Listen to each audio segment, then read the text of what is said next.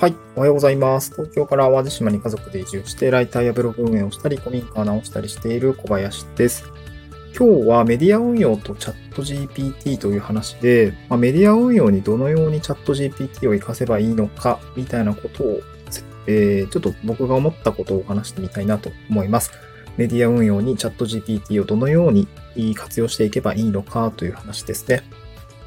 で、まあ、僕自身も、まあ、子供育てつつ、えー、なんかいろいろ副業をしたりとか、まあ、パラレルのお仕事をしている結果ですね、ちょっと時間がなくなってきたというのが本当にひしひし感じているので、まあ、何かしらこう、これを聞いてくださってる方とか、世の中の人って、まあ、基本的には時間がないっていう人が大半だと思うんですよね。で、そうなった時にチャット GPT を使うと、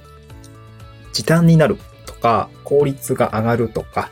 えー、自分が楽できるようになるっていう方が、まあ、大きな動機になってチャット GPT を触っていらっしゃる方がたくさんいるかなと思うんですよね。やっぱり僕自身もチャット GPT を使って何かを時短したりとか効率化したいなって思うんですけど、まあ、特にライターの業務とかでなんか使えないかなとかね。えー、なんかそういう形で日々ちょっと触るようにはしています。で、先日 A8.net さんですね、あの、アフィリエイトの大手アフィリエイトプロパイターですね、の、えー、チャット GPT セミナーというのがあったので、これちょっと参加してきたので、その感想をですね、今日シェアしていきたいなと思います。うん、で、そうですね、今日のポイントとしては、今後メディア運営、まあ、ブログ運営ですかね、まあ、言い換えると。はどうなっていくのか。これまあ主には SEO とか、今までこう SEO で攻めていって、ブログアフィリエイトを制約させるみたいな流れがあったかなと思うんですけど、ここにま SGE だったりとか、チャット GPT と呼ばれる、まあ、記事を効率よく書く手段というものが出てきたので、これをどうやって活かしていけばいいのかっていうところを、えっ、ー、と、中の人の、まあ、河合さんという講師の方がおっしゃっていたので、えー、それの内容をちょっと今日は前半簡単に、こんな内容でしたっていうことをシェアした上で、じゃあそれを聞いた上で僕が、あ、なんか自分だったらこういうことが取り入れられそうだなとか、まあ、それを聞いてこんな風に思ったよ、みたいな話をですね、ちょっとか、あの、話してみたいなと思います。で、どんな内容だったかというと、まあ、前半、だいたいえっ、ー、とね、3時間ぐらいの長丁場だったんですけど、まあ、後半は1時間半ぐらいですかね。は、もうほぼほぼ質疑応答みたいな感じで結構長いなと思ったんですけど、すごいいっぱい質問があって、まあこういう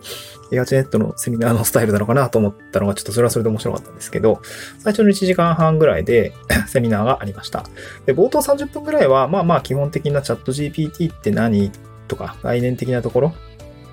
えっ、ー、と、こちらの共有でした。な実質1時間ぐらいが、えー、っと、まあ、本題というか、チャット GPT をどうやってメディア運営で使っていくのかっていうところの内容でした。で結論から言うと、メディア運営の中でも一番根幹になる記事を制作するっていうところの中で、えー、チャット GPT はライティングはできないという結論が、このまあ、河合さんしかり、まあ、僕もなんとなく分かっていたことかなとは思うし、まあ、ライターとして活躍されている皆さんも、そのようにおっしゃっていたりとか、そう、ライティングにはあ使えないということですね。えー、チャット GPT はライティングには使えない。チャット GPT で文章を書かせるということは、えー、っと、まあ、ライティングと言ってるのが、まあ、河合さんもおっしゃってたんですけど、うんと、読者ニーズを満たすような、えー、考えられた記事は書けないねっていうことで、まあ、ライティングはできないというふうにおっしゃってました。これは結構同意かなと思いました。やっぱりそこには、えー、人だからこそ読者ニーズを汲み取って、うん、記事を書いていくことができる、言葉をチョイスすることができるというのは、まあ人間にしかまだなせない技なのかなっていう感じが、えー、個人的にはありました。というのも、えっ、と、この話の前提があって、こうチャット GPT とか SDG、SGE ですね。あの、Google 検索上で、えー、AI が、AI がジェネレートしてくる文章が、まあ短い回答が返ってきたりすると思うんですけど、なので Google 検索した時点で AI が回答してくるっていうような時代がもう来ています。で、その中で、えー、じゃあ、記事に飛ぶ。僕らライターだったりとか、まあ、メディア運営者が作る記事になぜ読者は来るのかっていうところを考えるのが重要だっておっしゃっていたんですよね。うん。で、これも僕もハッとさせられたんですけど、今後の読者はどうなるかというと、簡単なうん、表面、表層のニーズっていうんですかね。表層の現在ニーズというもの。例えば、ちょっとした調べ物ですよね。うん、なんかブログとはとか、うんと僕、そうですね。よくまあ、キャンバー触ったりするので、キャンバー使い方とか、あと、なんか登録方法とかですかね。あとは、最近子供たちがさつまいもを たくさんもらってきたので、なんかスイートポテトの作り方とか、うん。えー、嫁がいっぱい作ってくれたんですけど、スイートポテトの作り方とかっていうのは、まあ、ある程度こう、SGE によって回答されるようなことができるかなと思うので、記事には飛ばない。簡単な調べ物であれば記事には飛ばないっていうことが、あの、往々にしてあるかなと思うんですよね。うん。まあ、自明のことは、ちょっと調べればわかるようなことは、記事には飛ばない。で、そうなると、今後の読者像、読者はなぜ記事に行くのかっていうこと、どういうふうに表現していたかっていうと、あの、今後の読者はチャット GPT に聞いたけどわからない。まあ、そういう状態からわざわざ Google 検索をして上位記事を読むようになるということですね。こういう行動変容が、えー、起こるだろうというふうに、えー、おっしゃっていました。うん、す、すなわち、今後記事に求められることというのは誰でもわかるよう、うん、ちょっと調べればわかるようなことだけで記事が構成されているようだと、やっぱりその記事はチャット GPT でたくさん今後量産されるような時代になるので、価値がないようになっていると。で、やっぱり上位にも出てこないし、今 Google の、まあ、その読者ニーズが満たされた記事が上位に上がるっていうことで言うと、えー、やっぱり難しいだろうっておっしゃってました。メディア運営上もね。でやっぱりこう潜在的な検索意図を解決できるようなコンテンツまあ、そこに記事がもない、そういった記事の内容を盛り込むべきだろうというふうに、まあ、メディア運営をされている河合さんはおっしゃっていたんですね。あ、これはなんかすごくしっくりくるなと思って。そう、だから、その、結構曖昧だと思うんですよ。潜在的な検索意図も解決できるようなコンテンツ。まあ、すなわちこれ、うんと、具体的に言うと、事例で言うと、例えばオリジナリティですよね。一番オリジナリティだったり体験談。Google の、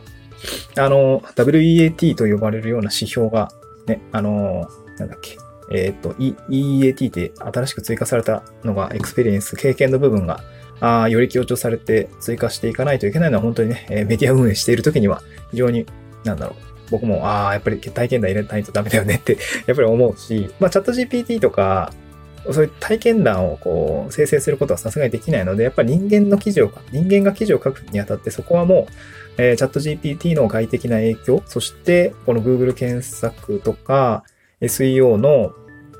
状況を見ている、この内的な環境の変化っていうんですかね。まあ、なんかどちらからも、えー、このオリジナリティ、すなわち体験談を盛り込むっていうようなことは、今後はもうめちゃくちゃマストなのかなと思いました。記事に体験談を盛り込んでいく、一時情報をどんどん盛り込んでいくっていうことが非常に大事なんだなというところが実感値としてはありました。で、河合さんがおっしゃってた、じゃ、じゃ今後、うんと、